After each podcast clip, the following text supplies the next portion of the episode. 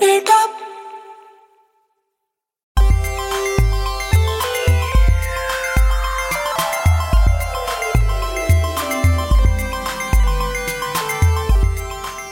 Hey, everybody, welcome to another episode of Cape Town, a superhero podcast about superhero things. That's just a little phrase I started saying to kick off these podcasts. It was not planned. I didn't like workshop that one or anything. Now I just say it every time. A superhero podcast, on superhero things. It's kind of cute.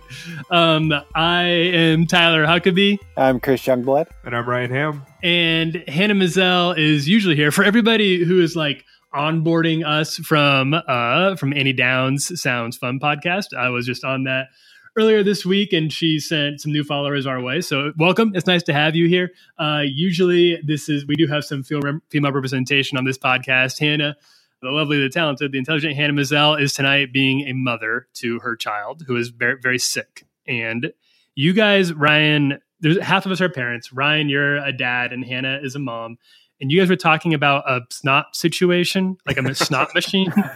I only kind of paid attention to it because I kind of check out when you guys start talking about parenting stuff on our Cape Town text message group. Yeah, uh, snot or mucus suction, his uh, technology has changed a lot since we were uh, children. So uh, there's this, there's currently this new, uh, this is like way off topic, but there's this like thing called the NoseFrida. It's this like Swedish device, and you literally suck the snot out of your kid's nose, um, which like sounds gross because it is, but also it's awesome because it's very satisfying. So to like clear up your kid's nostrils or whatever like that. It's like a yeah. Plus, like the kid usually gets super pissed about it, um, but you're like, I'm doing this for your own good, kind of thing. Um, I just don't understand like why they don't why you don't use an actual suction thing. Like why does it have to be a tube attached to Like a your own pump. mouth? It's mostly Yeah. so you can control it because that's like the old one. It could sometimes suck too hard and like actually cause like damage to the nostril. Um, Ooh, whereas this get a little like, brain out. yeah, this like doesn't actually go into the nose. It just sort of like hangs out on the outside, and then you know the kid still screams and gets mad, but uh it's much simpler and like the closest this is also very gross i don't know why we're starting with this and if anyone if any We're listeners like they've already like deleted their subscription This, this episode is called Swamp Thing. This feels. I think we're. in the right- This feels good. This feels good. Go ahead. true. I want to hear it. Uh, the thing I can like the closest thing I compare it to is popping a zit, where it's like objectively disgusting, but it's also very satisfying. Yeah, I'm actually into. I'm I'm kind of sold now. Like I'm like all in.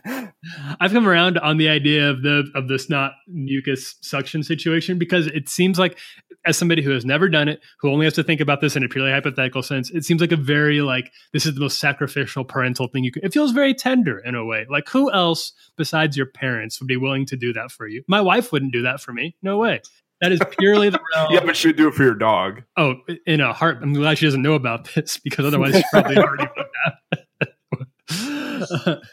hey, this is not a parenting like uh, tips podcast. Thank God, because we would be terrible at that. This is a superhero comic book podcast. We are talking about a character called Swamp Thing. Uh, he is one of the more obscure characters we've covered. We kind of decided to do him on a whim because actually he's a character a lot of us don't know a whole lot about. Uh, even though there are a few movies and there's a TV show to his name from the 80s, um, and a very long and, and pretty well known comic book run. He's never really escaped that nerd zone of being uh, really well known to comic book fans, but not super well known outside of that. But as always, before we get into this very obscure character, we're going to talk about some news from the week because we like to cover the superhero news that we are excited about.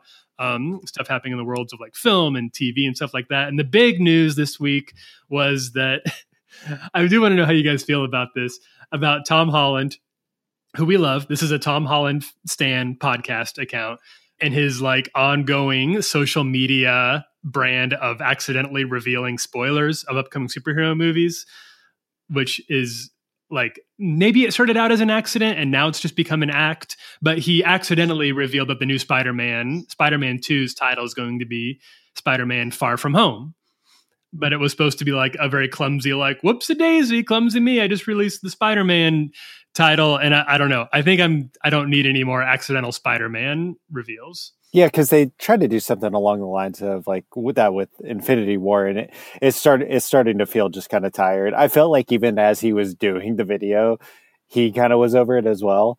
Uh, not into it. so, so yeah, like I, I have to imagine it's going to be the last thing that they end up doing this kind of reveal for. The yeah, so the title is Far From Home. I guess like Kevin Feige has said that the movie would take place like they would like Peter would be studying abroad and like I think they're filming in London on this one. Yeah. Um but he's also like been known to misdirect us a ton. So like this is supposed to pick up after Avengers 4, so maybe it's about him coming back from being in space. Even like Avengers, like that whole idea of like it starting after Avengers 4 could even be a lie. So, like, who's to say, like, really what's real anymore? Um, I think that's probably one of the great things that Infinity War did was uh, like we see Marvel letting us know that we can speculate all we want, but we're never really gonna like fully know until we see the movie so yeah, I, I am really curious, like where, like what the title means and where they would go, especially with Jake Gyllenhaal being confirmed as uh, the villain in the film, which is going to be Mysterio. That's super exciting. I'm way into the idea of evil Jake Gyllenhaal in a movie, especially because I think, as we've talked about before, there was a time when he was about to take over as Spider Man from Tobey Maguire back in the early days of the Spider Man movie franchise. That didn't end up happening. You either die a hero or you live long enough to see yourself become the villain, and he's going to be a bad guy in the next Spider Man movie. And that's it's been too long since we've had a really good Jake Gyllenhaal movie. And I'm into the idea of Far From Home as a title. I don't know. It could mean, like you said, Chris, it could mean it could mean it's they're shooting that it all takes place in Europe, like as part of his study abroad thing, or it could mean that it's in outer space, or we could be completely surprised. I think you're right that Infinity War really leaves us. No matter how much you guess about it, you're probably going to end up being off. But I'm into it. I'm excited so far. I wish they'd stuck more to like the school year terminology of it. You really wanted it to be Spider-Man prom, right? like I think that'd be great if every single Spider-Man movie centered around some, you know, massive high school dance. One of the Like, worst. uh, like Winter formal. The third one, yeah, third one would be winter formal, uh, and then the fourth one would be I don't- like quinceanera. I don't know, and it's like a spin-off movie. Although the name Homecoming feels like it came from a time when they really thought the entire movie was going to be really centered around Homecoming, and the Homecoming dance itself actually factored in not a ton Right, to the actual right. Homecoming movie. The one very memorable part was Zendaya flipping off the camera, which was a great moment. But other than that, I don't know. There was a whole lot of Homecoming action, so I, they can go anywhere they want to with it. I'm, but I, I mean, I, the important thing is we're getting a Spider-Man movie. Tom Holland remains one of the best things about the entire Marvel Cinematic Universe right now. So whatever they want to call it, I'm I'm at a solid ten for this movie right now. This week was, uh, or this past week was Dan Slott's last uh, issue. So it was like it was really huge. So for those of you who haven't kept up with comic books, like he's been on this, he's been on the Amazing Spider-Man title for roughly ten years now, uh, and like gone through like ups and downs. Uh, but th- the issue 801 that came out like was just really really beautiful and well done and it was an amazing send off so uh, nick spencer is going to be picking up the title uh, moving forward so um, Do you now feel guilty about being the premier hater of Dan Slott on the internet? I don't, I do not, but it was just like, it was, I don't know how he pulled off such like a really well done, like last book, but he did. Uh, so yeah, like I, it was, it was really cool send off and it made me, it just, it did make me like appreciative of all the stuff that like you kind of go through with his run. Um, but I am, I'm really excited for Nick Spencer to pick up the book and, uh, How would you, uh, Chris, sum up Dan Slott's like tenure on Spider-Man? Like if you were just going to give it a really brief overview, Dan Slott is a premier writer at Marvel. He's been around for a long time. He's about to start writing their Fantastic Four title. He's been very successful on. Uh, he had a Silver Surfer book that was very, very successful. But Spider-Man has been his premier one. And like Chris said, there's been some things that he's done with the Spider-Man story that have been really well received. Some that have been less well received. As the biggest Spider-Man fan on this podcast, what would you, give as your like final review of his time there? Oh man, like I think he took a big step in giving us some uh, really cool looks at like re- like some really big changes in like Peter's life. Like you have like Peter Parker himself is you know one of the smarter people in the Marvel comic universe, so he like leaned into that and gave him his own company, and you know we see him take on this Tony Stark esque uh, lifestyle, you know, in the la- latter years of the run. So uh, I think he definitely like Dan Slott wasn't afraid to take some chances and try to like see the character grow uh, for whatever missteps like or like whatever shortcomings the overall story had for that at times. Um, he definitely wasn't afraid to take those chances and like try to see the character evolve some. Uh, so yeah, I think at the end of the day, you saw a lot of the passion that Dan Slott had for the character, and so there's a you know whatever issues I feel like I had, like you know he he loves Spider Man, so moving on to other another Marvel movie that's coming out uh, in just a couple weeks here. The subject of our next episode actually is going to be Ant Man and the Wasp. Uh, that movie is going to be coming out first weekend in July. We just got our first round of reviews. We haven't seen it, but we just got our first round of reviews from people who have seen it, and um, it's been very, very positive so far. The word about the buzz about it has been really, really good. I don't know if you guys looked at into any of the reviews but the early takes seem to be that Evangeline Lilly's Wasp really steals the show. It's supposed to be very funny. Apparently, there's a lot of surprises. There's a lot of spoilers. This is not something you want to read too much about before you go and see it. Just uh, uh, strap yourself in and get ready to go. I'm pumped to see it opening night. Yeah, I keep forgetting that it's coming out so soon. Um, yeah, isn't that weird? It feels like a feels like we just got a giant Marvel movie not that long. And I like I think it is really interesting, you know, to see how this does because it felt like the first one, I like. I think I liked more than a lot of people did, but it definitely was a movie that had kind of you know multiple plot strings that they were trying to tie. Because if you remember, like Edgar Wright was supposed to be the director, and then he got pulled off due to creative differences or whatever. There's a lot of drama behind the scene. Yeah, and then they pulled in Peyton Reed to finish it up.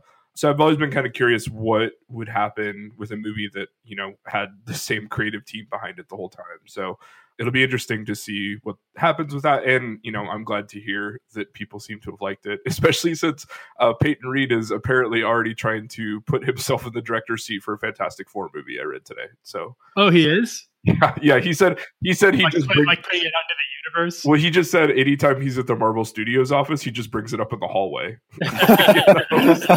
like just in case they require the rights that they'll think about him. Because the Fox deal did go through this week. This gets a little bit nerdy, but Marvel did finalize their deal to buy Fox, which means that Marvel now has the rights to make uh, X Men movies, Fantastic Four movies. They have access to the Silver Surfer. Doctor Doom, a lot of villains. This really opens up the possibilities for some big names we brought into the Marvel Cinematic Universe, which is exciting if you like superhero movies. A little less exciting if you're terrified of the like the growing corporate oligarchy and the way that it's controlling the things we buy and the things that we think about. So it, it's you know into every life a little rain must come, and I, I think that we are nuanced enough on this podcast to be excited on the podcast and save our reservations for offline longer think pieces. I don't know. I'm kind of into Disney owning everything. So uh, on the on the uh, Ant Man and Wasp roundup, I thought it was really funny, like going through some of the early reaction tweets, and there was one person who tweeted uh, how we would get like answers to Infinity War in this, and then immediately under that tweet, it was somebody else who was tweeting. It was like, if you expect answers to Infinity War, get rid of those expectations. So you really don't know, like if you're actually going going in and like going to get any resolve out of what we were left with back in I uh, believe May. This one actually takes place before Infinity War. Is that what we've been led to understand? Yeah, I yeah, think I it's think like so. right in between. Yeah, uh, Civil War and the and Infinity War. So I'm excited about it. It feels like a very like low stakes. I need something a little low stakes after Infinity War. I need like a smaller, more contained fun heist movie, and that seems, feels like what this is going to be. As far as I can tell, that's what this is going to be we really haven't seen a whole lot despite the trailer. They've kept the whole plot very under wraps. Yeah, yeah, they have, which is great. Except we know Michelle Pfeiffer's in it, which is good. It's high time to see Michelle Pfeiffer in a movie again. Yeah, seriously. Um, moving into the DC side of things, uh, DC is still trying to right the ship. We saw a few pictures from the upcoming Aquaman movie. Uh, we still do not have a trailer or any footage of that, but that's coming out in December. We did get a few, uh, a little bit of news about the Batman movie. There is going to be another Batman movie. Surprise, surprise, coming out. It does not look like Ben Affleck is going to be playing Batman in this. They're going to be moving in a direction of a, looking for a younger Batman, presumably somebody who could carry the franchise for a few years now. And the Joker movie is also moving forward. Uh, Joaquin Phoenix is going to be playing the Joker uh, in a movie that is apparently also approached Robert De Niro about a role do you guys think it's too soon to try for another Batman movie? Are, are we far enough away from the Dark Knight trilogy to give another, and now Ben Affleck's Batman to try another Batman solo film? I just don't know who they're going like who who they would even put in there. Like yeah, I don't know. Like, I don't know what young actor actually fits the mold of Bruce Wayne. I like, I'm totally down for a story there, but I don't know who I have marked up for it right now. Ryan, what do you think? I feel like there is a lot they could do with a Batman movie. Um, I mean, I don't think that uh, the Ben Affleck vehicles were particularly successful to be charitable, and I think that you know what Nolan's movies did. You know, obviously did they did very well, but I also think that you know, we've talked about this on the podcast before. Like, there are a few different directions you can go with Batman and tell a really effective story so I would love to see more of like a like a detective I type too. story. I really would. Batman. Yeah. And I would love to see another movie and you know, I'll refrain from getting on my like 20 minute soapbox here, but I would love to see a movie where Gotham City plays more of a character because most of the best Batman comics have Gotham as kind of the like focal point. Um and really, you know, tie into Bruce Wayne's relationship with this city and where he comes from. So I think like I think there's enough compelling ways to do that, and Matt Reeves is such a good director that I think there's you know a lot of areas that could go. That's I think what probably has me most. I'm more interested than who they would cast in the part, than the villain they would get, than the place that it would find in the in the DC extended universe. Is the fact that they have Matt Reeves helming this, who did such a good job with his Planet of the Apes trilogy, and I think that no matter how cynical I get about DC's movies, and I and I am cynical about them, they made a really smart call in getting Matt Reeves on board to handle a, a Batman movie, and so I I feel a little bit like uh like Charlie Brown uh, going to kick the football out of Lucy's hands again, uh, getting excited about a DC movie, but I am holding on for the fact that they have one thing that the rest of these movies have not really had, with the exception of Wonder Woman, is a really good director at the helm and Matt Reeves is a really good storyteller. So that's the the best shot they've had they have going forward. I think I'm excited about seeing how much freedom that he has, and I'm Batman. There's a there's a million stories in Batman, and some of them are good and some of them are bad. And comic book fans have gotten used to taking the good with the bad over time, so we can deal with a, a few mediocre stories for a few years, and and I think that the right movie could really get everybody back on board. Yeah, now the Joker movie. Yeah, is... that I don't know about.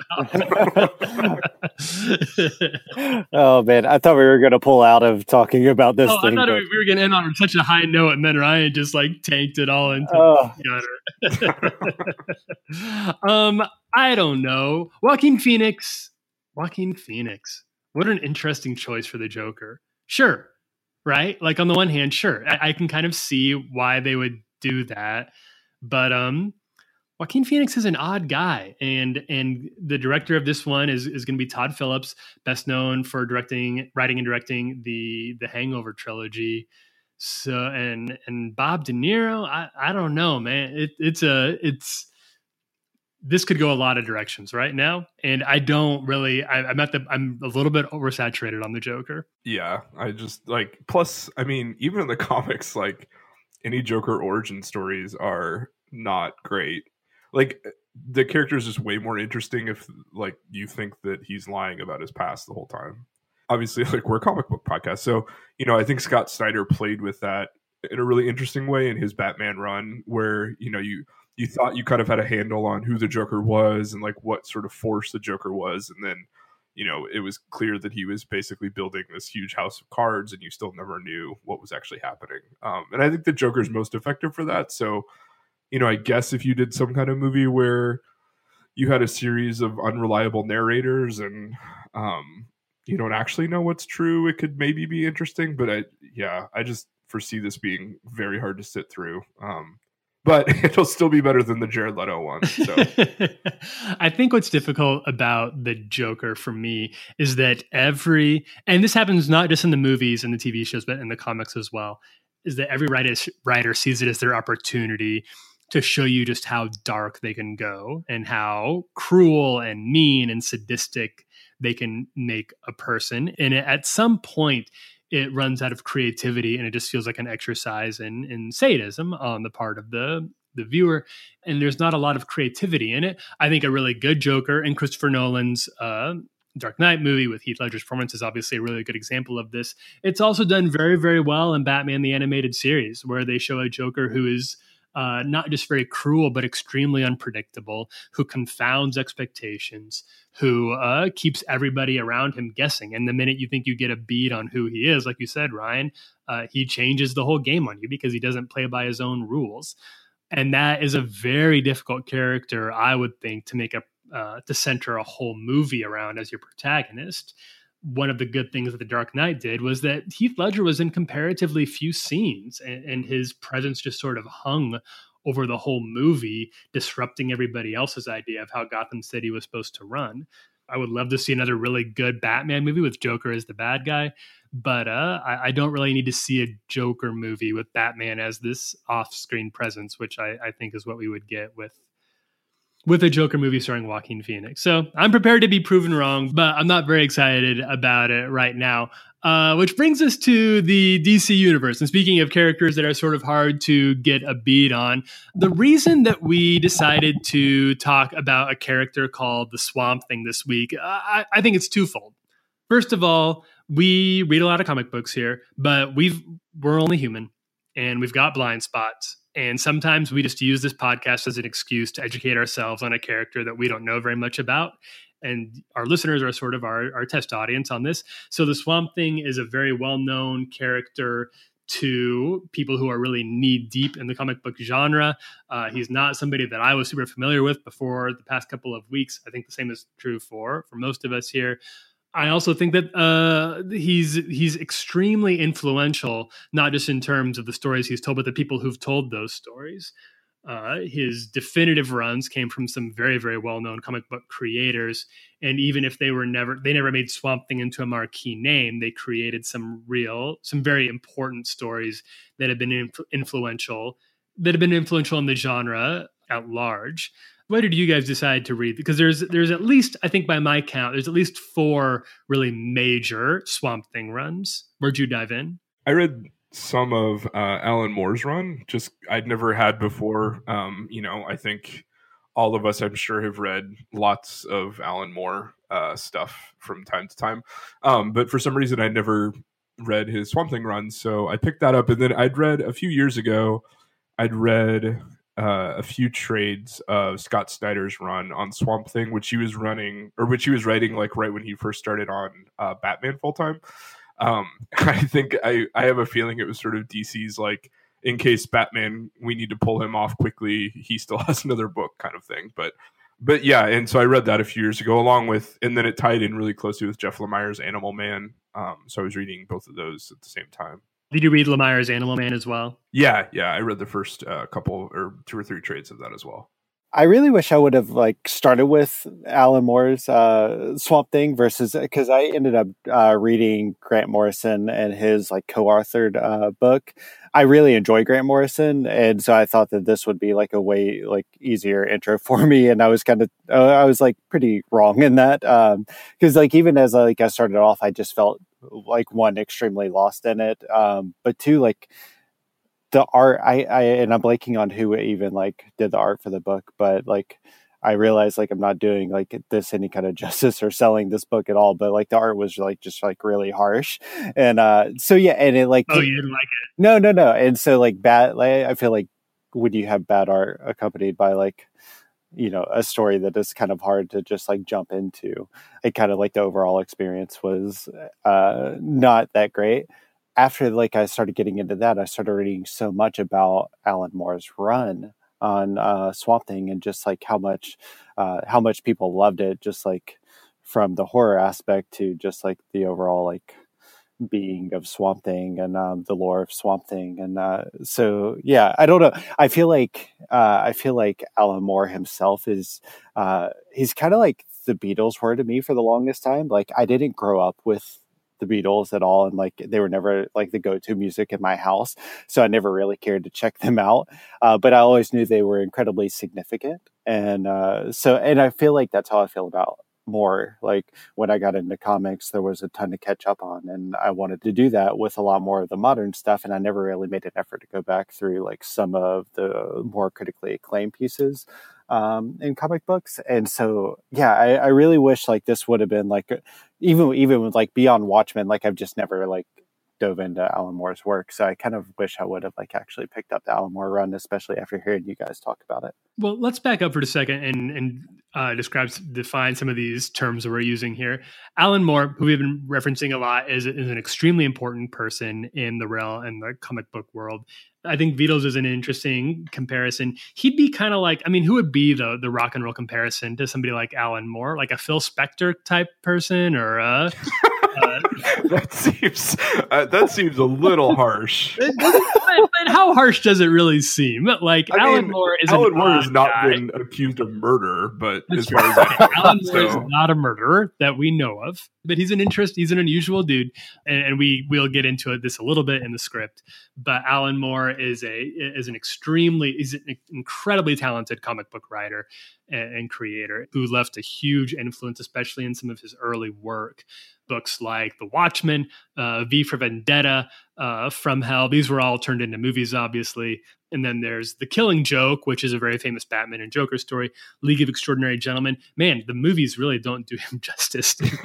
That's well, I mean, there's a reason. There's a reason he's taken his name off of all of them. Yeah, he is not. He is like very famously disavowed any involvement with the film adaptations of the stuff that he's written. The only one of those that I think is kind of good is V for Vendetta, and he all, wanted nothing to do with that one either. He was very unhappy with it. Yeah, and the book is way better too. He's written a lot of great books that have been turned into mediocre slash bad movies. His most famous one is Watchmen, which is getting a new TV adaptation from uh, it's Lindelof, right? Damon Lindelof from Lost is turning it into, which is very promising. I think that's there is a potential there for that to be good he's extremely controversial. His stuff often turns very dark, sometimes uh, a little bit sadistic. He's come under fire for his treatment of women, uh, and and we I want to be like honest about some of the things. And I think we've talked about this before. Some of the things that he's done, some of his plot devices. Uh, he does tend to use sexual violence and, and, rape in a lot of his comics. So I'm not recommending these uh, without qualification uh, but his influence is huge. And he got his real start. He, he had done a few things before this, but he got his real start doing Swamp Thing. It's not like there had never been horror in the comic book genre before. Horror has always been a part of the comic book genre. Even before superheroes, they would tell monster stories uh, and you, there would be aliens and creatures from the beyond and and dragon. These these were this has been a, an old part of it. But Alan Moore was one of the first ones to really take it beyond trappings, just creating big scary monsters, to really create uh, real, genuine psychological terror. He's he's profoundly interested in it. and He's profoundly good at creating these. In terms of books you guys have read, do you guys read a lot of horror comics? Yeah, I don't. I don't think so. Like I've tried to get into Locke and Key before, and like I never really got into that. But that's not oh, even in, like I know. I know. Oh, Chris.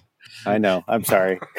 I knew I was gonna. I knew I was about to hit a nerve. Loves Locke and Key. I knew I was about to hit a nerve, but like, yeah, I've just. It's never a genre that I've actually like. I've gravitated towards, and that's across all mediums. Like, even beyond comic books, t- from TV and uh, movies. It's just not something that I really ever seek out. So even like some of the stuff that I was reading in the Grant Morrison and Alan Moore run, like it was startling to actually see in a comic book because I feel like I never actually get that through comic books. Yeah, I mean, as was hinted at, Locke and Key is one of my favorite comics probably ever. Like it's written by Joe Hill. Um, and I feel really bad that I can't remember the illustrator off the top of my head because the art is amazing. Um, but Joe Hill is the son of Stephen King, and it is an extremely Stephen Kingy uh, type storyline. Um, and I really loved the whole thing. Most of my other forays into horror comics have primarily been because of my interest in like in the um, in the creators. So like Ed Brubaker has a couple couple comics series. Um, that uh, especially one called Fatale that kind of touches on horror, and I really like that. And then um, Scott Snyder is probably the person I've done the most with, uh, or the like read the most horror comics. His uh, series American Vampire is really really good. Yeah, I do like that series a lot. And then he had a series, and I think he's only done one trade so far, and he's talked about it being like super traumatic to write, um, which I get because it's basically like, especially if you read it as a parent, and normally I don't pull this card, but like as a parent, it's like especially traumatic to read. Uh, he wrote a series called Wytches, a few years ago, um, and it's like it's incredible, um, but also like very disturbing. So I understand why he didn't write too much more of it, and I don't think it's a coincidence either that you know Snyder was the person that DC picked to um, kick off Swamp Thing's New Fifty Two run.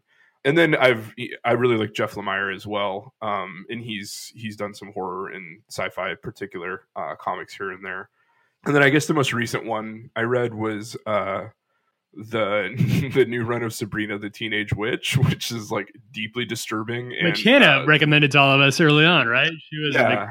Uh, which like I don't think I enjoyed as much as Hannah, um, because it is like it is like actually very satanic, uh, like in a very like very like bothering way. If you have uh any kind of predilection toward uh faith, uh but it, you know, it was it, like it was an interesting read for sure. Um, and I also like really like horror movies, so this kind of stuff is very much up my alley. So um, I think reading Moore's comic felt very uh, felt really great, and you know, it, like seeing him, like you said, Tyler. You know, it's it's he's definitely come under some rightful fire. Um, particularly, I think like I've read I've read V for Vendetta and From Hell and Watchmen and most of his like DC superhero stuff. Um, I've made it through about two trades of League of Extraordinary Gentlemen, and it's actually like one of the few series I've like consciously stopped reading. Um, yeah, that one got really bad. Yeah, his just like sadistic use of sex um, and violence just really got to me. I mean, you know, if you love those comics, sure, but it just wasn't my thing, and I think I mean, I think he really does tip into that, but um, reading reading Swamp Thing reminded me why he's so respected. Just like, I mean, his writing, like, there's that. I saw someone quoted. I, th- I think in like the forward to the collected edition, and you know, they they quote his like opening line about these like you know thick thick raindrops that make this uh, sidewalk look like leopards and it's just like man like no one writes like that it's incredible um so there really is i mean for me at least like reading you know reading a horror comic with someone really writing at the height of their power and ability is like really really wonderful. And uh, that sort of power what alan moore is capable of when he's at his best when he when he's operating at, at the peak of his gifts and, and exploring things that are actually worth exploring is something that we talk a little bit in the script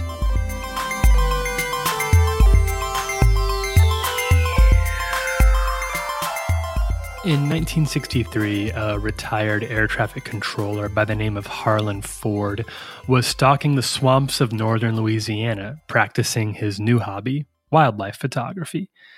After a life spent in the famously frantic, stressful career of directing the takeoffs and landings of airplanes, Ford enjoyed the peace and quiet of America's southern bogs and capturing the images of the local flora and fauna alligators, egrets, and, of course, honeybees the huge numbers of which inspired the marshland's name, the Honey Island Swamp. Ford was visiting the Honey Island Swamp with a friend named Billy, and in addition to photography, the two were on a mission. While flying over the swamp, they'd spied what looked like an abandoned cabin. Not the sort of thing you or I might be interested in trekking through the Louisiana swamps to find, especially if you've ever seen a horror movie in your life.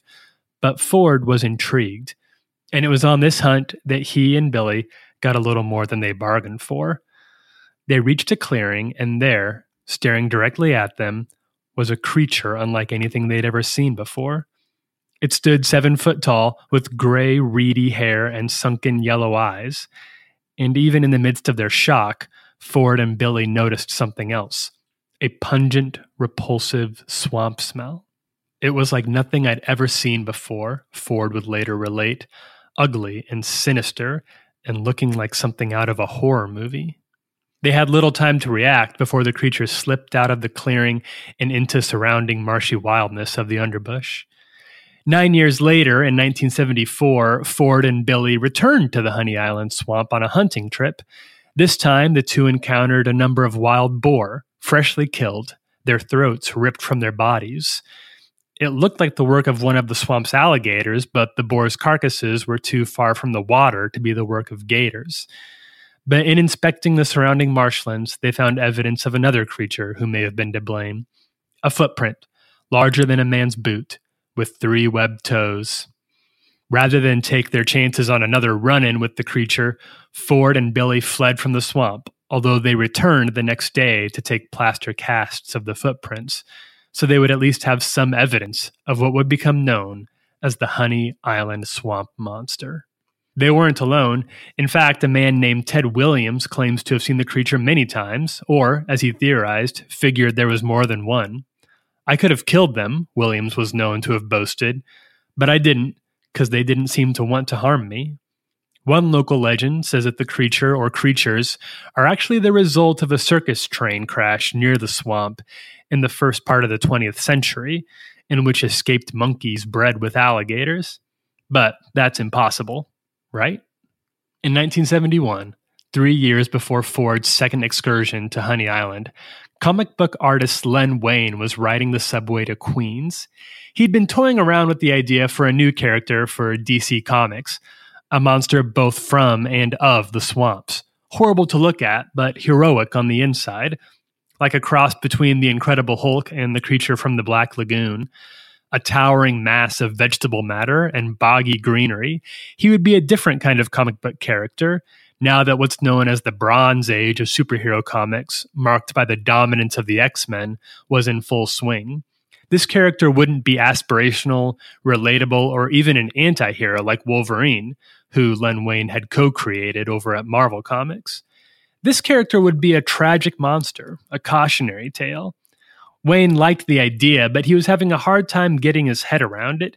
His colleagues at DC asked what he was working on, and Wein struggled to answer. I don't know, he'd respond. It's just sort of a swamp thing. The name stuck. Initially, the idea of Swamp Thing was a pretty time honored concept of a science experiment gone wrong. In the first run, the Swamp Thing was a man who had once been Alec Holland, a happily married scientist conducting experiments in the swamps of Louisiana with his wife, Linda. But their research is sabotaged by thugs from a competing company who bomb his research facility.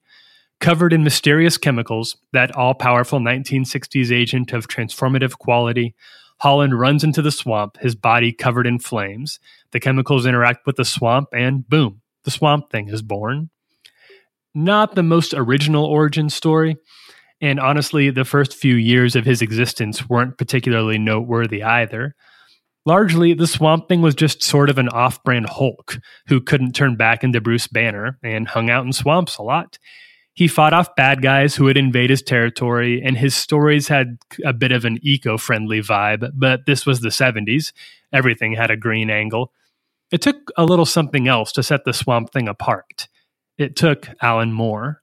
In 1982, Wes Craven was taking a crack at a Swamp Thing movie, which meant DC was hard at work giving the comic a big marketing push. At first, the comic was written by a writer named Martin Pasko, but when his plate got too full doing writing work for Cheers, the title fell to Moore. Moore was little known at the time and a bit of an oddball, a gruff antisocial anarchist who worshipped the Roman snake god Glycon. He was also, as anyone could clearly see from his work, absurdly talented. The Swamp Thing was the first title in which Moore was truly allowed to stretch his wings, and he used this freedom to create a gothic horror masterpiece. He quickly did away with the notion of Swamp Thing as basically a human trapped in the body of a monster. In his first storyline, the Swamp Thing discovers that he's not Alec Holland at all. Holland is dead, but when he died in the waters of the swamp, the dim sentience of the surrounding marsh recreated his body and mind as best as it could, crafting a creature that thought it had used to be a man, but was actually just a mass of vegetation given a vague imitation of self awareness. It's as horrifying as it sounds. This allowed Moore to dig deep into questions of humanity and environmentalism and what makes mankind so great that it's even worth saving at all. Other members of the DC Comics universe would occasionally show up in the Swamp Thing's world, most notably John Constantine, although the likes of the Justice League do make occasional appearances. But they were peripheral, and many of them only knew of the Swamp Thing as sort of an urban legend, the way we might talk about Bigfoot. The Swamp Thing was a lonely creature, having all the memories of being a human, but not having actually lived any of them. It was regularly called on to save the denizens of the Louisiana swamps from horrible dangers, both supernatural and otherwise. And at the end of every rescue, when the day was saved and the bad guy sent off to justice, the lingering question in the swamp thing's mind was ever a dim why? What's the purpose of all of this? Alan Moore would go on to explore these questions in other works, most notably his masterpiece, The Watchmen, but also stories like From Hell or his famed Joker story, The Killing Joke. Over these stories and many others, Moore's questions hang like a foggy dread. Is there any point to any of this? Do we create our own sense of meaning? And if so, can't we just as easily take it away? Is this whole thing just a comedy? And if so, doesn't that make it all perilously close to a horror story? Swamps are solitary. The animals in them seem mostly bored until they're fleeing for their life from the waiting jaws of a hungry alligator or a colony of ants. It's difficult to think of many places on Earth in which human beings belong less. The Swamp Thing's horror works on two levels. First, by bringing something as alien as a human being into the swamp and forcing him or it to become one with it. But the second level of horror, the scariest part, is Moore's suggestion that it's not just the swamp that's hostile to humanity. The whole world and our whole lives are a swamp too. And we're all invaders here. We think we're alive. We think we're human. But really, what proof do we have? Ted Williams, the man who claimed to have seen the Honey Island swamp monster many times, wasn't scared of it. He'd even boasted that he could have it killed it if he wanted to. He claimed he could produce proof of them. Maybe he could have. We'll never know. One day, he took his boat out to lay down lines for trout out in the Honey Island swamp wilderness. He was never seen again.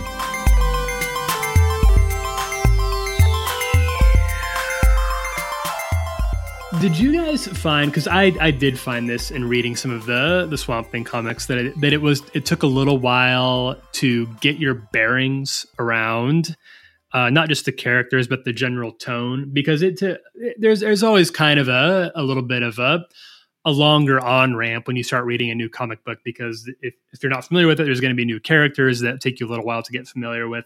This one took me a little longer than most it seems like for most Swamp Thing comics, you're really plunged into the deep end of the pool and you really have to work hard to catch up on where the writer is going. Yeah, I think that was one of the harder things for me with getting on the Grant Morrison run was I can pick up in the middle, you know, at the start of a run and kind of get a general sense of what's going on, who is who.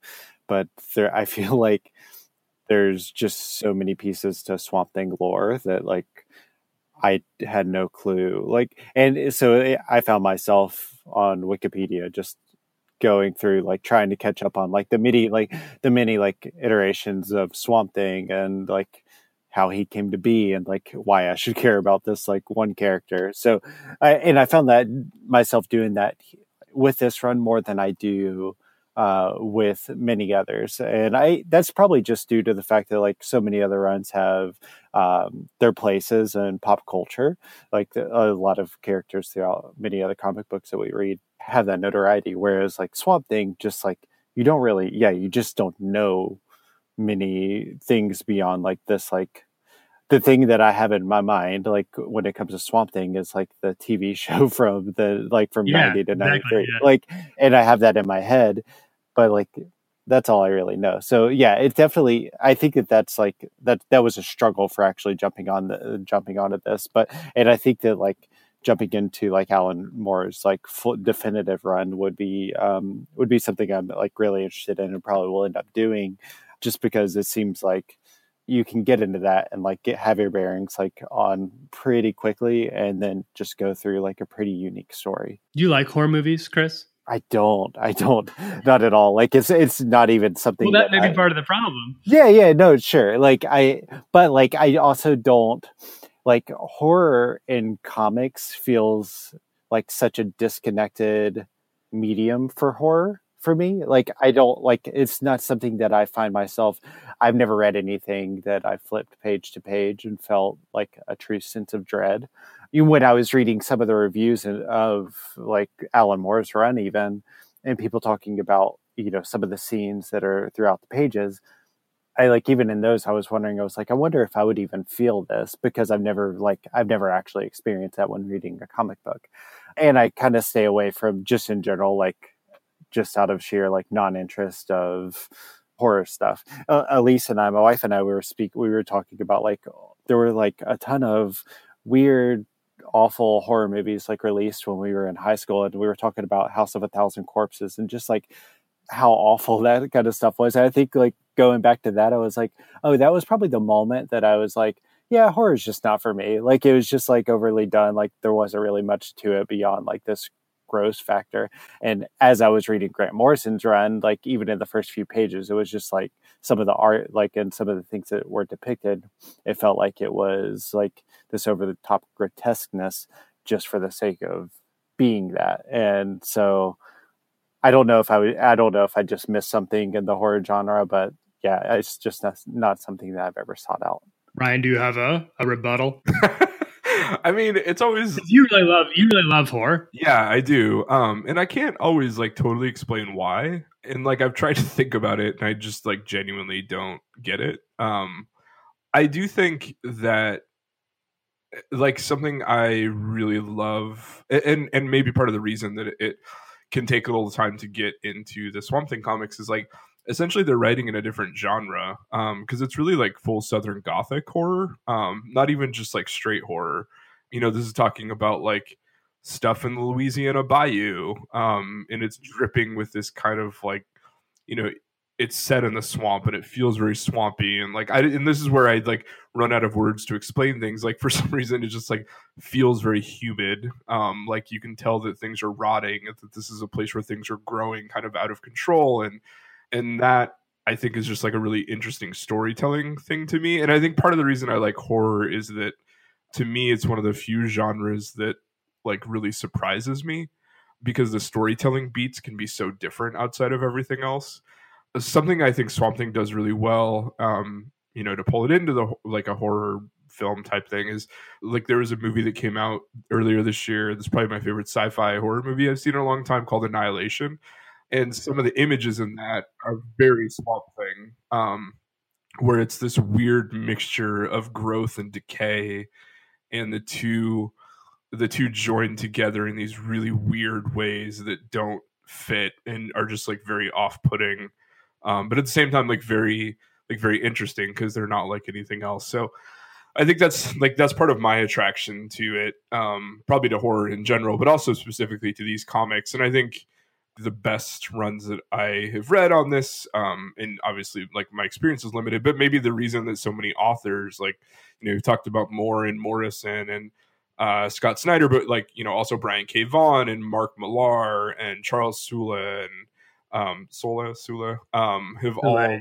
yeah. have all written Swamp Thing and you know there's got to be a reason that uh this like kind of obscure side of DC keeps bringing people back to um keep bringing these really talented people back to the well to write about it so yeah I, I just think like there's a lot you can do with the character and i think there aren't very many places in the dc universe that like depend on setting and kind of like wildlife to do so much of the storytelling.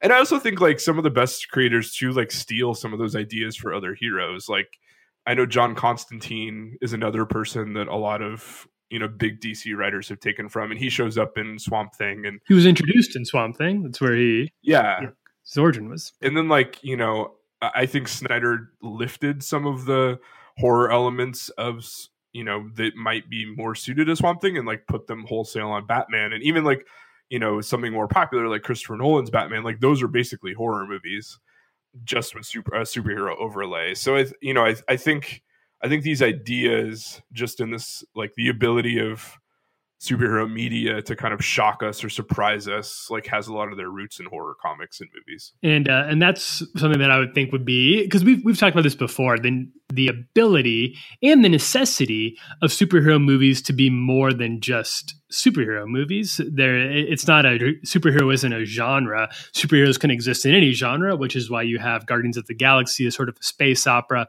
Logan that exists as more of a western, The Dark Knight, uh, which is a sort of a crime movie. Superhero movies can work as horror, and some of them have in the past.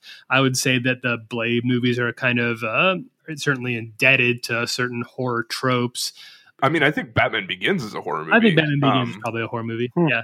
Yeah. Like the part where an unseen Batman is pulling villains up by their legs and you know you don't see him except as a shadow um, because he's terrified people yeah it's amazing yeah but like that's i mean that's a horror sequence and it does look like this upcoming venom movie they're, they're the trailers at least look very inspired by uh, certain horror tropes whether or not that venom movie is going to be any good is right now anybody's guess, but but full credit for for trying, I suppose, so far. One thing that I think is really interesting, I, I do want to talk about whether or not other superheroes could lend themselves to a really good horror story. I want to give a shout out to Al Ewing, who just relaunched uh, over at Marvel The Incredible Hulk. His title is The Immortal Hulk, and he is definitely staging it as more of a horror movie, which is what the Hulk was originally concepted as, is, is a man who can't control this monster inside of him.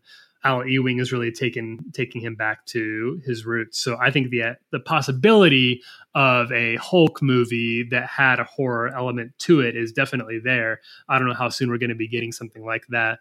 Any other characters that you guys would like to see that would maybe have like? Do you think there, there's the possibility for a good Swamp Thing movie? Um, or even another John Constantine movie, take another stab at that. Oh, if you gave me Annihilation like visuals with a Swamp Thing movie, I'd be all in it sure works. If you didn't see Annihilation, you're really missing out. It's a really great, great movie starring Natalie Portman. Yeah, as I was thinking about this though, like I like I haven't been a like super consistent Doctor Strange reader, like, but I think back to uh, Hickman's run on New Avengers and when Doctor Strange, uh, I he was in some separate dimension making deals with demons, and I was thinking about that. And I feel like there's there is a lot of potential to explore that more dem- demonic side, like the like evil side of uh, the magic in Doctor Strange. I doubt we will get it uh, much in the in the movies. Um, I feel like if if we're talking like anything that's like big right now, I feel like Doctor Strange probably has the most um, ability to do that. That one is being created by it's written and directed by Scott Derrickson, who kind of see on The Exorcism of Emily Rose. He's a very well known horror director. I think he was also involved in The Conjuring. Am I right there? No, that was James Wan. I think he was involved in an Exorcist sequel, though. He knows his way around the horror genre, and, and Doctor Strange lends himself so well to horror movies. I'm surprised that the first Doctor Strange didn't go that direction a little bit more. Maybe we'll get it in the sequel. There is a Doctor Strange sequel supposedly in the works. I'll give another. I'd love to see another shot, especially after Infinity War, where I thought Doctor Strange stole the show a few times. Yeah, I mean, I feel like that's going to be someplace that Marvel needs to go more, and you know, I, I, like I think that's kind of my only hesitance with like the Disney Fox deal is that Disney hasn't shown a big willingness to kind of go out like to color outside the lines with the intellectual property that they have, um, especially like in Marvel and Star Wars. And I mean, for good reason. Like, you know, I love all the Marvel movies, and I'm not like trying to, you know, diminish what they've been able to do with that. But I think letting some creators, you know, like if they really want to make a horror X Men movie, I think that could be super effective. Like, I think a Nightcrawler movie um, could be really good. I think a Gambit horror movie could be really good, um, or like you know that dabbles into more of that Southern Gothic stuff think an Incredible Hulk horror movie could be really good. But you know, I mean, I do think that at some point, and, and I think they've started to do this a little bit too, as we saw with uh, Black Panther. I think in particular, um, you know, letting their characters or their creators actually have more of a voice. So, you know, if they turned the keys over to Scott Derrickson and said, you know, you can really go a little bit, you know, crazier with Doctor Strange too, I think that could be really cool but and you know while we're talking about it if you could also have a star wars horror movie that would also you want a star wars horror movie this is a comic book. This is a comic book podcast so, you're gonna get you're um, gonna get like 50 horror superhero movies before you get one horror star wars movie. Yeah i know. I hate to be the one to break it to you, but it's not going to happen. and uh, unless you guys have anything else to say about Swamp Thing, unless we got, I think that will bring us to the end of our time. We're sorry to miss Hannah on this conversation, but we will make sure that she is back for next week when we talk about Ant Man and the Wasp and give you everything you need to know about that. Thank you for listening to Cape Town, guys. Uh, if you like what you've heard, then please head over to uh, our Apple Podcast page, give us a good review, maybe subscribe as well. If you didn't like it, then don't bother. We don't need to hear from you in that case. Um, I want to say thank you to Chad Michael Snavely and CM Studios. Him and Jesse are the ones who make sure that we keep on sounding good here on this podcast. And I also want to give uh, our infrequent shout out to a guy named Justin Mazel. He took care of all of the artwork that you see, and that is all we know about him right now. He's a man of mystery. And uh, I think with that, that'll wrap it up. I'm Tyler Huckabee. I'm Chris Youngblood. And I'm Ryan Ham. For Hannah Mazel, we'll see you next time. Thanks, everybody. Bye.